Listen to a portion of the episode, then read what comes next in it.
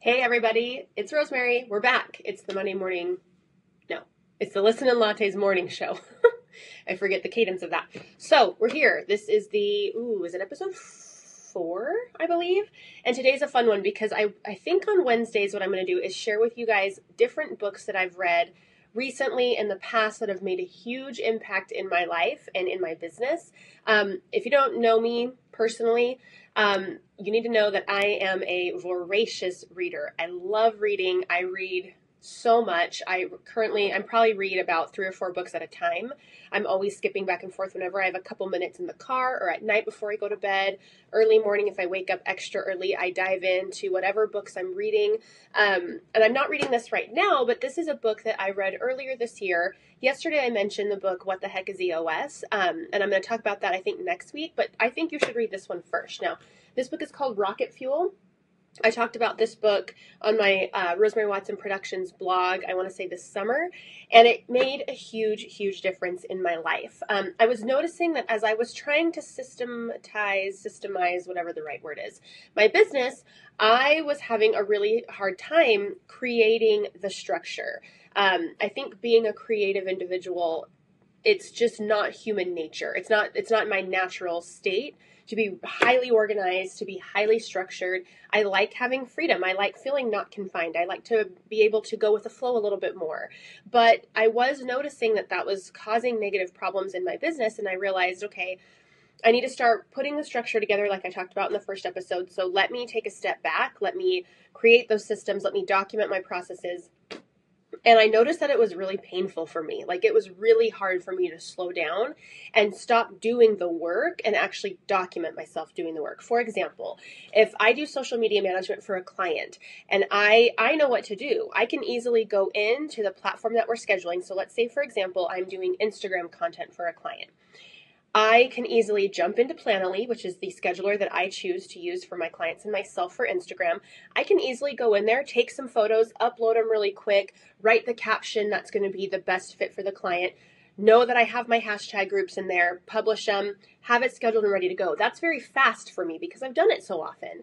But I realized that I could either be a Hall of Famer of Instagram scheduling or I could be the CEO of a company. Those are two different things. And if I wanted to grow a company that could service more clients, I had to stop trading my time for money and I had to had to find other people that I could delegate those tasks to. Now, those other people were never going to be as quick as I was right out the gate. And that was hard, knowing that I would bring someone on and would take them twice, three times as long as it would take me to do it. And it might not be as good. Like the copy might not be as good of quality as I would have done because I've been doing this for so long. I know these clients better. It's harder for people that just come in and have to get to know the client's voice, have to get to know how to write on social, especially if they have not written for social before. Um, so that was a struggle in itself, but slowing down and documenting and telling somebody step by step, this is how I do it, and making them training videos and doing all of those things was a huge, huge struggle for me. And it still continues to be hard, um, but I couldn't really put my finger on why. I was like, why is this such a pain point for me. Like, why is this taking me so long? Why am I putting this off? Why is this not a priority? It was because it's not my natural state. And after reading this book, it's called Rocket Fuel. It's like really bright on my camera today, guys. Sorry. Um, I look like a little bit of a ghost, but it is what it is. It's overcast and it's really bright, so um, just stick with me. So this is part of the Traction Library. It's by Gino Wickman, who also wrote What the Heck is EOS. And I do recommend you read this first because it is something. Let's see if you can see it without the glare. There it is. Um, this is a book that has quizzes in it, which I, if you know me, I love quizzes. I love personality tests. I love to know how people tick. Um, I actually a couple weeks ago made my entire team take the Enneagram, made them take the 16 personalities test, and I made them do the Hogwarts test to know which sorting house they were in. I'm a Slytherin, in case you were wondering. Um, anyway, so I love those tests. I love quizzes. They have these tests in here to make you see and understand if you are more of a visionary in your business or you're more of an integrator in your business. A visionary, let me see what the definition says. Usually, the roles of a visionary are research and developing new ideas.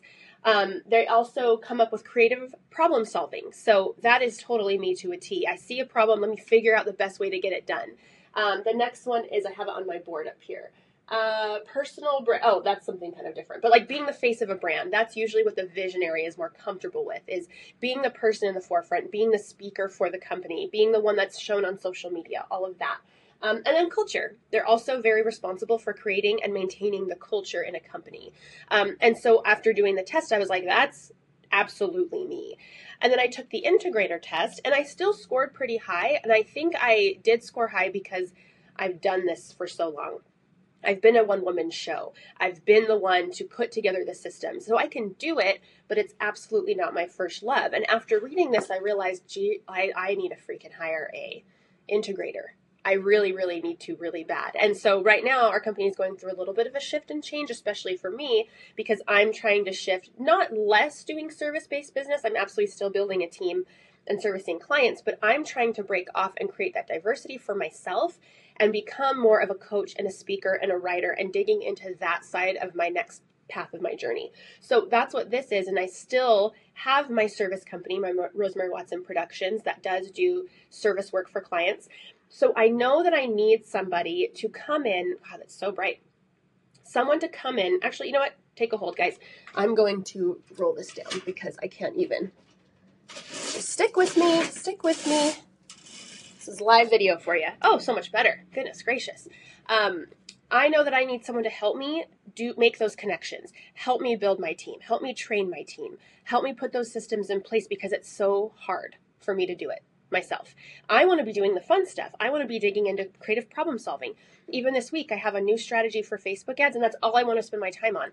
I just want to dig deep and dive in and do the research so that I can share that with clients and future clients, and even with you guys as my audience. So I know that it's my my true calling is visionary work and that is what we'll uncover you'll uncover if you read this book rocket fuel could not recommend it more i actually got it in um, kindle form um, and so you can get it in audible you can get it in paperback they're all super good yeah fabiola how's it going yeah i'm sure it's the same for you right anytime you're trying to scale and do bigger things you know that your time is limited as the owner of a company. So if you bring on people, you need to recognize and give yourself grace. Now, I didn't have the funds to automatically bring in an integrator. I want to do that at the end of this year.